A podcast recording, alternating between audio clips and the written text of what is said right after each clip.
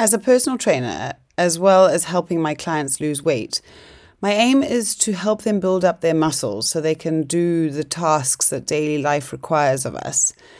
And they feel lighter in their bodies, they feel stronger, they're able to, to live day to day with more ease and with more comfort.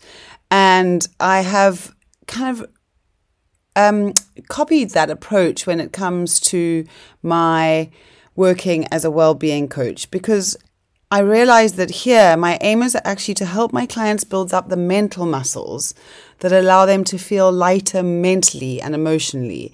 So, working as a personal trainer, building up those muscles that allow us to do day to day life, pick up the children, pick up the shopping, sit at our desks, and then as a well-being coach, really working with people to build up those muscles so that we can do the day-to-day tasks that cause us to feel heavier mentally and emotionally. It's a process.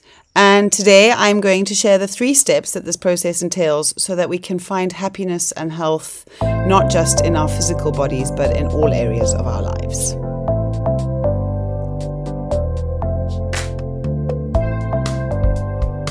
Are you feeling overrun and wrung out by the juggle of being a working mum? Do you just wish that you could be calmer and more patient at work and when you come home to your family? But there are so many things that need to be done, and there are so many expectations on you. Do you wish you just had the space and the time and the capacity to be able to make choices that you know would leave you feeling healthier and happier, but you just don't have any wiggle room? Welcome to the Managing Mum podcast. I'm your host, Charlotte, a working mum of two with a very busy, very active life. As a qualified personal trainer and a well-being coach, and as a mum who has felt all of these things, my aim is to help you learn how to manage the juggle so that you can feel healthier and happier and lighter, and you can build great relationships at work and at home, and so that you can move closer to that ever elusive work life balance. While I may well offer suggestions such as taking a bubble bath, I'm also going to help you figure out how to do it without feeling guilty. So run that bath, tie up your mum bun, and lock the bathroom door. We're learning how to juggle.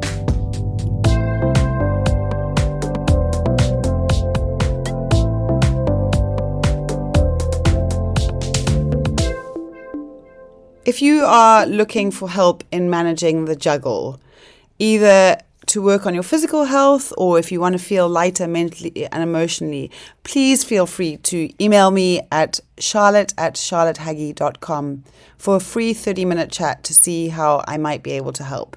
If you feel that there's someone else who could benefit from this podcast, I would love it if you would share what we're talking about here today. Let them know that this podcast exists and that hopefully they might be able to get some help in feeling lighter themselves. But for now, let's get onto it. So, I have used my own journey as the basis for the way that I coach and the process that we work through when I co- coach clients. I love therapy. I think a lot of people are anxious about therapy and find it very difficult, but I would love to be able to have somebody to talk to once a week about what's going on for me. I really think it is an incredible privilege and a, and a luxury to be able to share and to learn about oneself. I'm very aware here that coaching is not therapy, and so I have used that term therapy lightly, and I'm going to talk about what coaching is just now. But yeah, as I say, it's the best way to have a space to lay myself bare, to kind of open up my my skull and look inside and unpack myself and pick through what's going on in there. And understanding myself has really given me the space then to to put my skull back together, piece myself back together and go out into the world and practice being different so that I impact the world differently, but also so that I feel different about my life and the way that I live my life. So I just, yeah, really wanted at this point to to talk about well, what is the difference between a therapist and a coach? And I term myself a well being coach because my aim is to work with people around our well being, around our physical well being and our emotional, social, and mental well being. And I love the idea or the analogy of a car when we are working with somebody, having an opportunity to, to work with somebody around this, this kind of thing, is that if you go to see a therapist, who is driving along with you in the car. And I really believe that in both cases, therapy or coaching, the car is being driven by the client. So if you were to come and see or go and see a therapist, you'd be driving in the car. Your therapist would be kind of helping you to navigate things. But really, what would be happening with a therapist is you'd be looking in the rear view mirror to see why are you in the space that you're in today? What has happened in the past that has caused you to be here, right here, right now, the way that you show up, the way that you operate, the way that you feel and think? And coaching, the difference between therapy and coaching then is that actually th- coaching has a very big windscreen when we're coaching, we're really looking at, okay, I am here. And yes, of course, we have to have a bit of a rear view mirror to be able to look back and say, well, there are things that have happened in my story that have got me to this point. But I am here and I want to be over there. So, how do I move from point A to point B based on what has got me to point A? So my job as a as a coach is to sit with my clients and look at what's going on for you here in point A. Potentially we look at what got you here, but what's happening for you here in point A and what do you need to do in order to get to point B? Often people don't even know what point B is is, but they know that point A is not where they want to be. So we're really working at then figuring out what would point B look like and then we're looking at how do we, what's the gap between point A and point B. So when I think about my own story and where I was and where I am now, I think about how I used to be so erratic. I was incredibly impatient. I was all over the place. I didn't stick to one thing.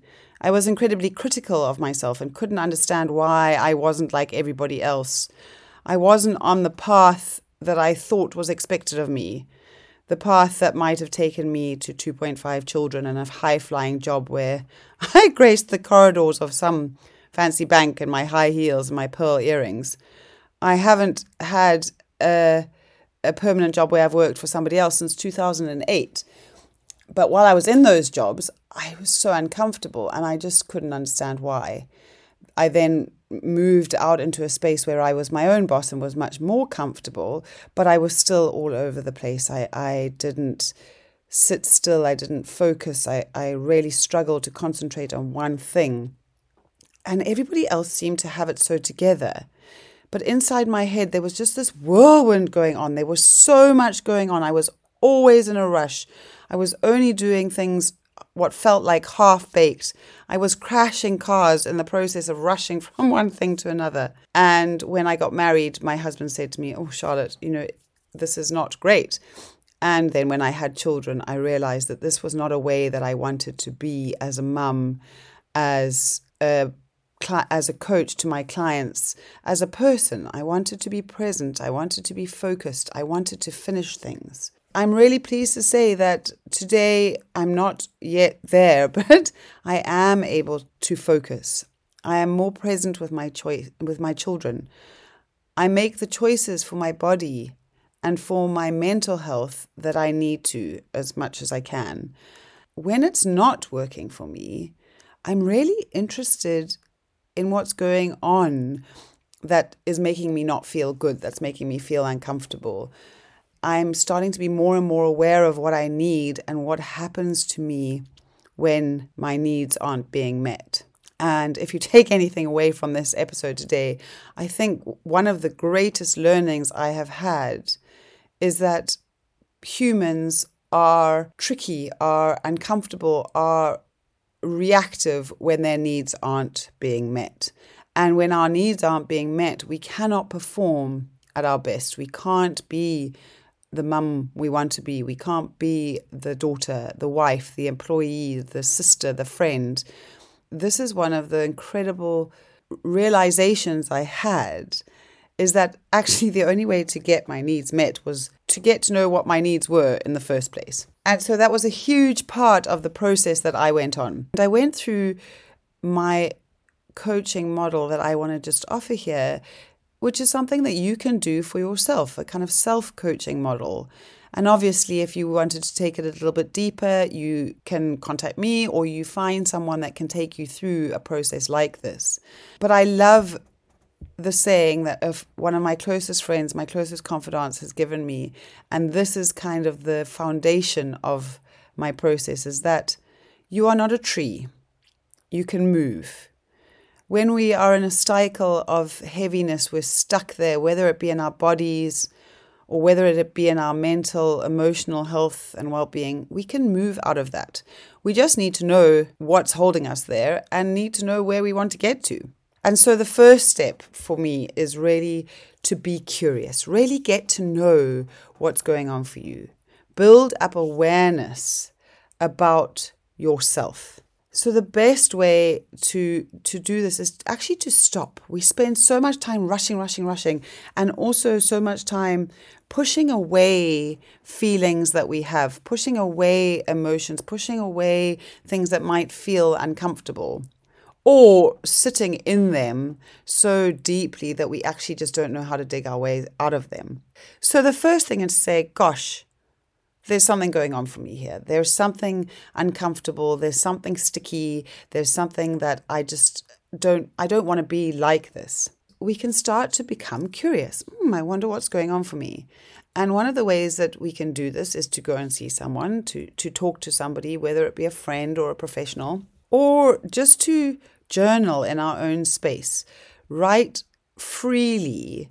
I always think it's fascinating when you just let go and just write or ask yourself a question what is going on for me here that is making me so uncomfortable? And then write. If writing is difficult or you don't have time, one of the great things I use is a voice note on my phone. So if I'm driving along, I might send myself a voice note that just says, Whew, I'm, I'm really feeling something, whatever it might be, and, and I'm interested, what's going on for me. And then just talk. You may come to some conclusion before you've listened to the voice note back again, or you may need to listen to it a couple of times to hear what's going on for you. But as soon as we put it out there, as soon as it's not stuck inside our heads, inside our bodies, we suddenly can see it. When it's inside, it's all wrapped up in the chaos of what's going on inside. But as soon as we um, put it out and look at it almost objectively, we suddenly have a little bit more space to to see what's going on. So thinking about why am I frustrated? Why am I impatient? What is it that's being triggered when I'm in a rush and the children aren't listening to me? What am I actually feeling? So, this process of building awareness, I'm 41 years old. It's taken me 40 odd years to get to this point. I'm not going to build awareness in five, five minutes or five sessions. Sometimes it can take time, it might even take months. We are incredibly intricate, complex human beings. We have layers and layers of experience and of words and um, yeah, just experiences that have been thrown at us that have stuck. And it's going to take time to unpick and to be curious and be amazed and be fascinated. Oh, that's interesting. I didn't realize that was an issue or that even really affected me. And suddenly we have this kind of greater understanding of what's going on for us, which makes such a such a difference after that, once we get to know what's going on where we are in, in position A, we can start to look at okay, now I have the space for choice. It's all well and good to know why we feel a certain way, why we behave a certain way, why we think a certain way, and what's going on for us there. But we also need to have an idea of what we would like instead. Again, I'm not a tree, I can move, but where am I moving to? Where do I want to be? What would point B be for me? An incredible way to do this is to write yourself a letter in a year's time. Dear Charlotte, it is the 3rd of August 2024 and this is what's happening. You are like this. You live like this. You behave like this. You feel like this. We can then create possibility between the space where we are and the space where we want to be. And we know what that gap is. And we can start to say, okay, so if that is where I want to be in a year's time, what do I need to do to get there from where I am? I find that a lot of people find this exercise really, really difficult, and that in itself is data for you. Many clients find it hard because they don't want to fail in meeting that mark that they have have put up for themselves, or they feel like they don't know how to make that perfect person in a year's time. The joy is that actually there's no failure in this exercise. You are just creating that space of possibility. And if you haven't met the mark in a year's time, you shift it out a little bit. And things may have changed between now and that year, but you know that there's somewhere that you are aiming for. You know that there is somewhere that you want to be. You can either figure out how to get there by yourself. You can work out what needs to be done. Or again, you go and see somebody who can sit with you and say, right, what are the choices that you need to make? And how do you create the space to be able to make those choices? Or what is stopping you from making those choices? The third step, and I think this is probably the hardest step, is the implementation. I think what happens for us is we look at that place, that B spot. Okay, I want to be there. We're so used to instant gratification. We live in a in a world and a time where we get what we want now. The world is in such a rush. And yet, what a joy to be able to work towards that point B. Again, remembering it's taken us quite a long time to get to this point we don't want to rush. You know, you think about New Year's resolutions, and people make these grand resolutions, and then they're actually they are not sustainable. We can't stick to them. So my invitation when you are implementing is to start small. Take one small step. When you're looking at the mountain that you might have created for yourself to climb, when you look at that peak of that mountain, if you look up at it, it just seems so overwhelming and exhausting. But if you just take one step and then look around, where am I? What's going on for me after I've taken that one step? And then take another step and another step.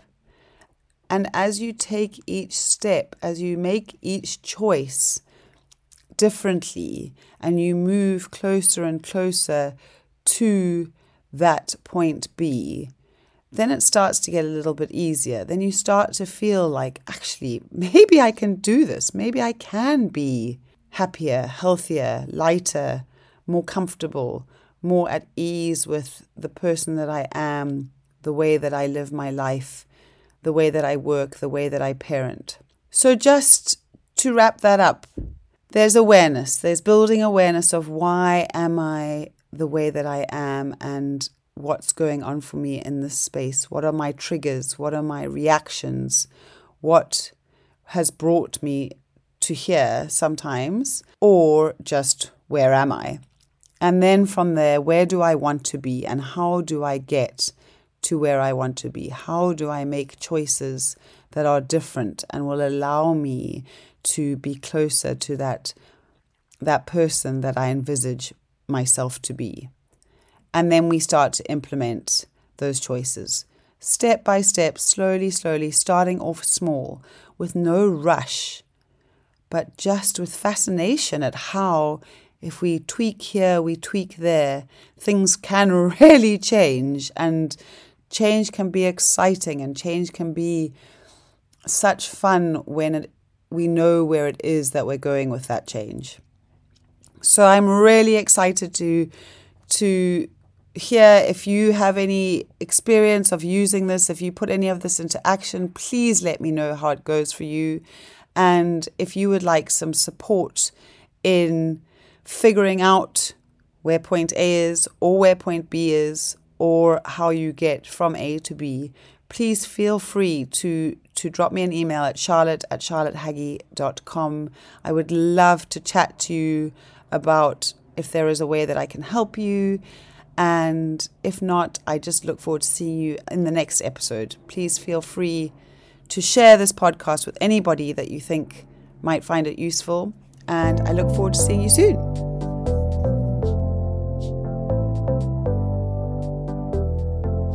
It is a real honor and a privilege for me to spend this time with you sharing what I have experienced and everything that I have learned. And it can get quite lonely on this side of the mic. So, if you have enjoyed this podcast or if you've found anything useful in it, I would so appreciate if you would go to Apple Podcasts and leave me a review. It really lets me know that I actually am making an impact, which is the best thing for me. And if you know of any other mums that you think might like this podcast, any mums who are managing it all, so basically all of them, please share this podcast with them so that we can build a village of happy, healthy mums.